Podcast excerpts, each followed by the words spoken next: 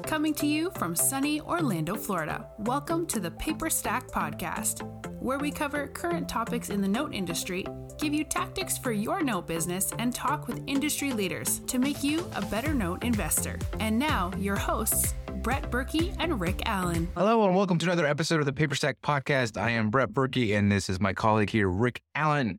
We are going to have something fun today. It's different than what we normally do, which normally we'll talk about a topic that is something you should know, something that might help you in your no business. But today we're going to be talking about something that has happened or is happening, maybe is happening. War stories that uh, Rick has experienced through his career as either a real estate investor or as a note investor. We're trying to find for you, it's like one of those things where what they say about advice, it's always good to have the advice, take it for what it's worth, take away the, the nuggets and throw away the rest. That's what we're going to do here. Mm-hmm. Take what Rick has experienced and find where you looking back, you can go, oh, that, okay, I'm not going to do that. Or I should look out for that next time I'm in that situation.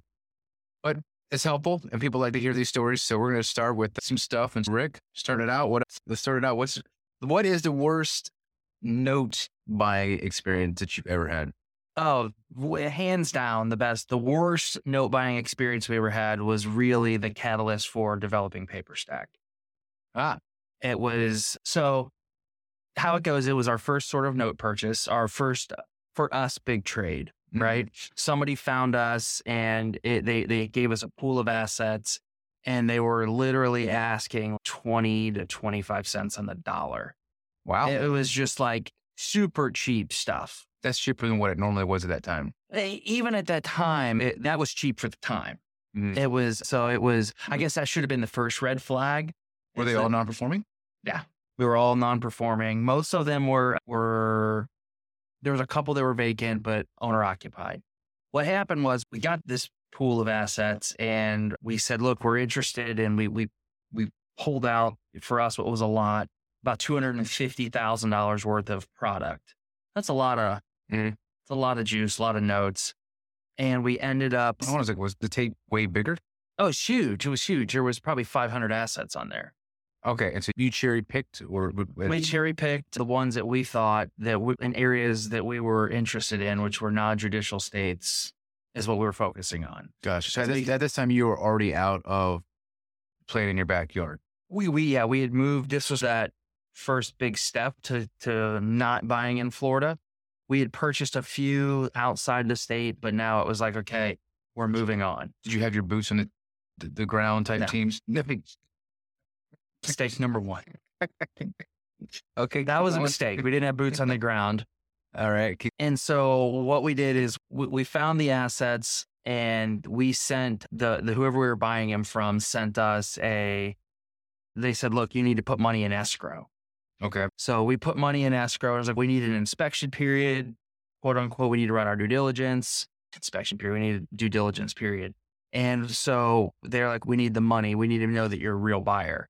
So we're like, fine. So we wired two hundred and fifty thousand to this attorney that we didn't know. And oh so it, we, were, we were real nervous yeah, yeah. about it. And we signed paperwork that said we had 14 days to get the due diligence. Okay. Right.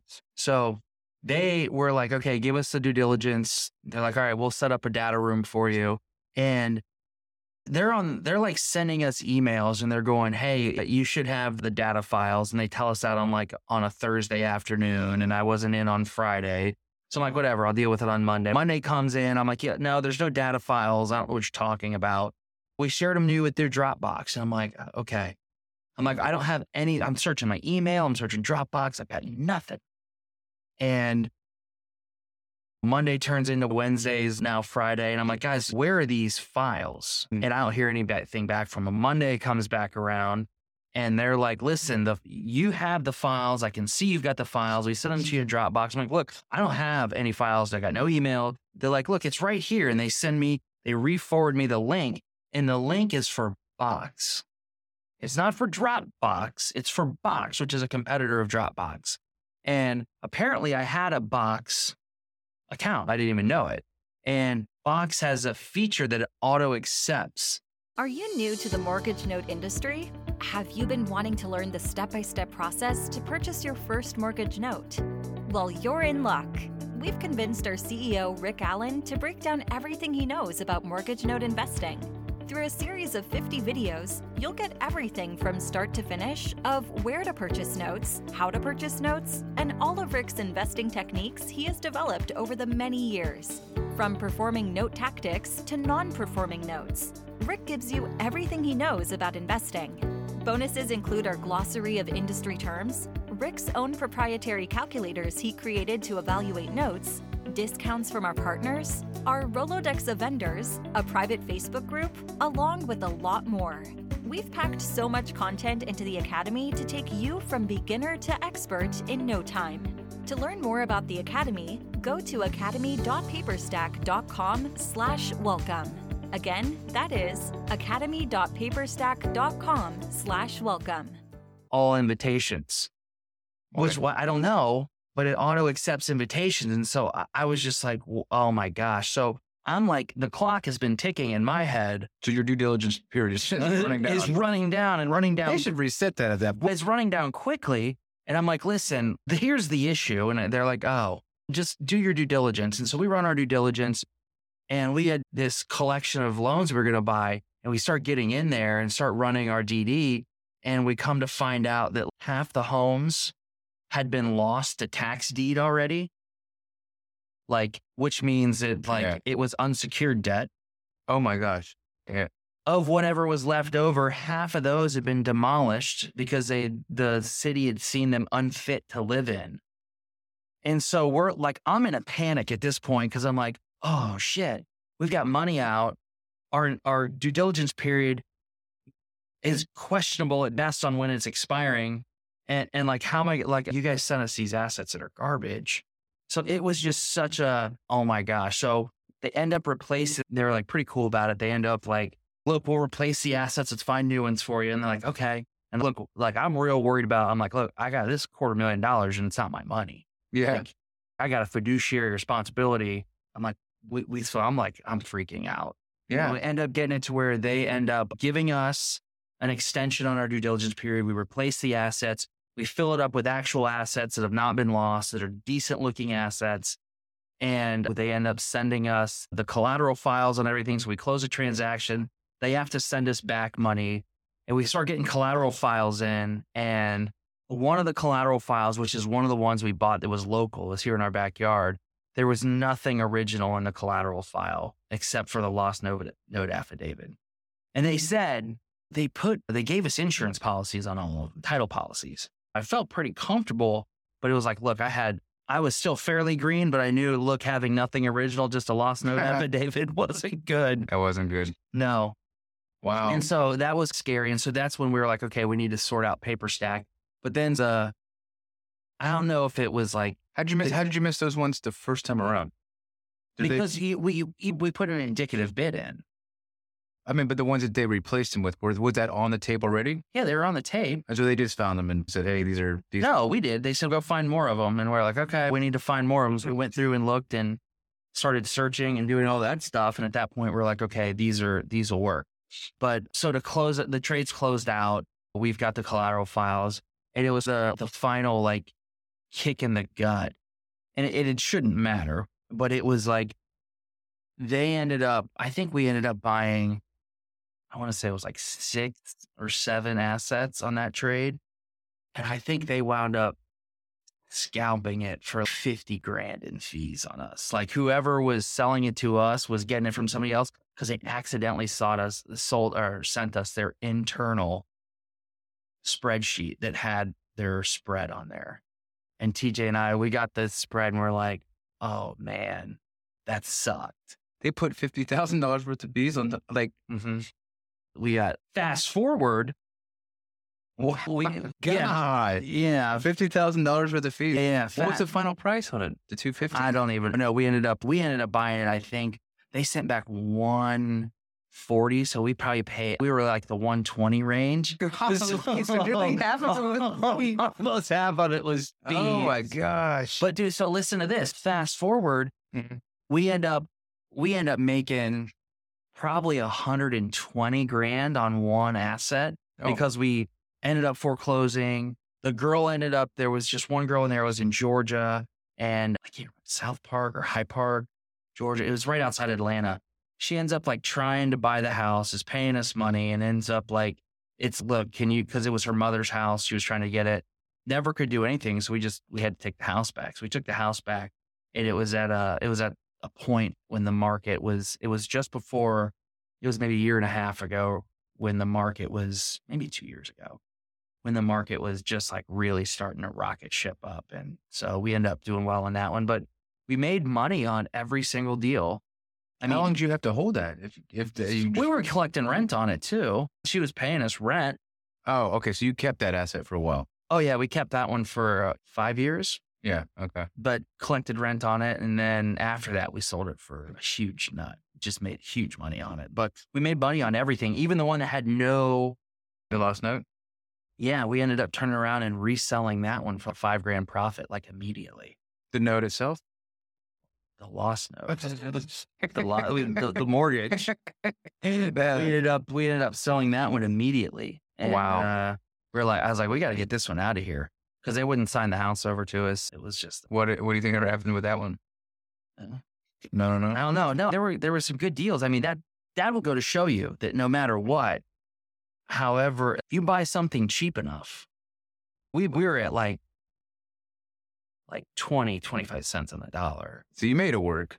We made it work. We made money, but me. That was a tough one. yeah. I remember TJ saying something about the word he's like eating dinner with.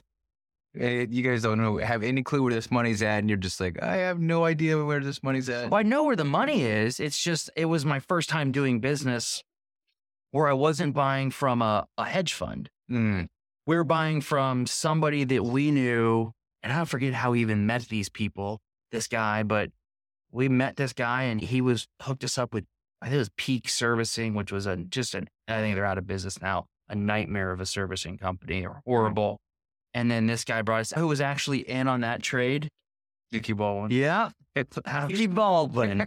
And of course, Dick- Dickie wasn't the front man on it and didn't know much about it. He was just, as Dickie is, a connector. Hey, He was connecting the pieces, but it was actually pretty. Six degrees of separation when, When Dickie Baldwin's Dickie, Dickie Baldwin's in there somewhere. yeah, Dickie Baldwin's like Kevin Bacon. No, that was a that was definitely one of those war stories where you're like, it started paper stack, and it was our first But it turned out larger. good. Eh, yeah, it's a larger trade. We did really well in it, but it was really just all the pieces of that puzzle that went wrong Were the actual foundation. enough for paper stack. if you look at what paper stack is today, Yeah. the foundational pieces that went really off, we tried to we tried to fix the system with paper stack by doing that. I like it because your worst trade actually, we probably wouldn't be sitting here if it wasn't for that trade.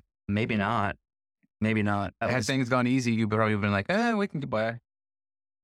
But it was like, you're just like, this is no, we, we loved the space. At this time, we'd been in the space for two years. We're like, man, this investment class. I remember when we got into it. I came from the wholesale side of the business and the fix and flip and the rental portfolio. And we, TJ and I had, um, we had a wholesale company with a partner, Calvin Brown, Investment Homes Direct, that we started after we left RealNet. And it, it, it was really good. But the thing about wholesale is it was really easy to get into it. Mm, And so when an, uh, the bank agent, the first time the bank agent introduced me Mhm. or, or was introduced to me by REO agent Bagel, it was like I was asking around to other people, like, hey, you ever bought notes? And uh, you start asking around to the circle of people that you do business with. mhm. And that was at the time wholesaling and fix and flips and rentals here locally in Orlando. And nobody knew about it. Nobody was, they were like, no, no, it's like hard money loans. Or I'm like, no, yeah, no. Do you ever buy any mm-hmm. notes from the banks? They even sell those? They're like, no, I don't know. No, I don't, I don't think so. So we were like, That's perfect. That's the blue ocean strategy. we were just like, hey, and that's how, that's how I always been. Like I would always look at something and if everybody, like when the REOs hit, this is a really good example. I got really good at hitting like wholesale deals for fifty, sixty thousand dollar fees on one house because everybody was offering on this just this pile of REO inventory, and I would still offer on them because you want to get your five grand hits. But I would just go and I started looking at like probate deals or land or not land trust, but estates States.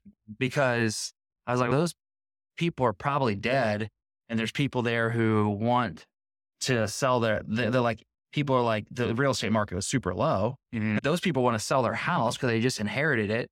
And they're probably not getting many offered because everybody's offering on the REO stuff. I remember that story you told me how it was basically, and this is great for people that are, that just are listening. I, I I remember where we were. It was like five or six in the morning. We're at at Retro, left the gym, and so we were working out. Okay.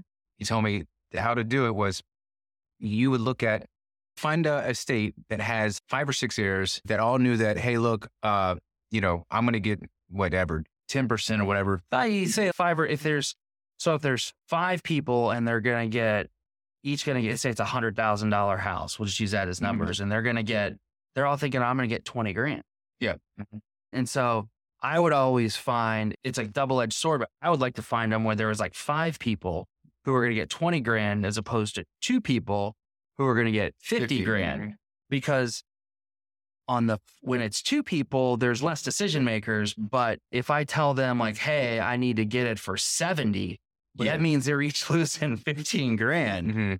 right? Versus if i tell five people i need to get it for 70 they're each losing six grand right? So five people like yeah it's only $6000 less. Yeah. it's okay versus well shit i'm losing 15 15, that's it's a lot more to stomach. So I would always go for you say like blue ocean stripes. I would always do that, and then when the just be on the opposite side of the herd, and that's how it worked out. And so once we found out that nobody was doing notes, at least locally, we're like, let's do it. That's super cool.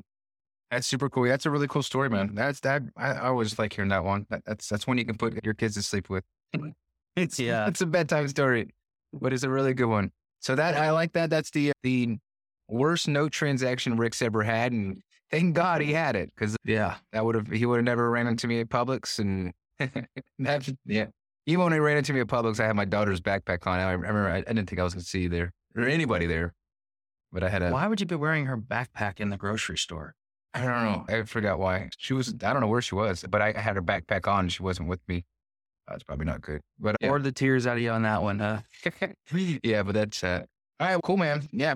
The, that's the, it for this uh, podcast. If you guys have something you want to hear, um, always welcome for new stories. Of course, you know, subscribe, like, all that other stuff, share. And uh, yeah, what's your worst story? Tell us if you're a note investor. Put in the comments below. See if we can collect some stuff. Someone with the best story gets Ah. a T-shirt. Yeah, if you get a really bad story, Yeah, if a- you've got a really nightmarish story, why don't we do this? Let's choose. We'll choose the worst one and give them a T-shirt, but also bring them on and Oh, tell a host, story. host them on the podcast. You can come on and tell your story. that'd be cool. All right, put it cool. in the comments. Le- give me your worst note story, Mhm. and uh, yeah, we'll bring you on the podcast, and you get to get the interview and get the spotlight on you for a little bit. Yeah, sounds good. Sounds good to me. Cool. See you guys.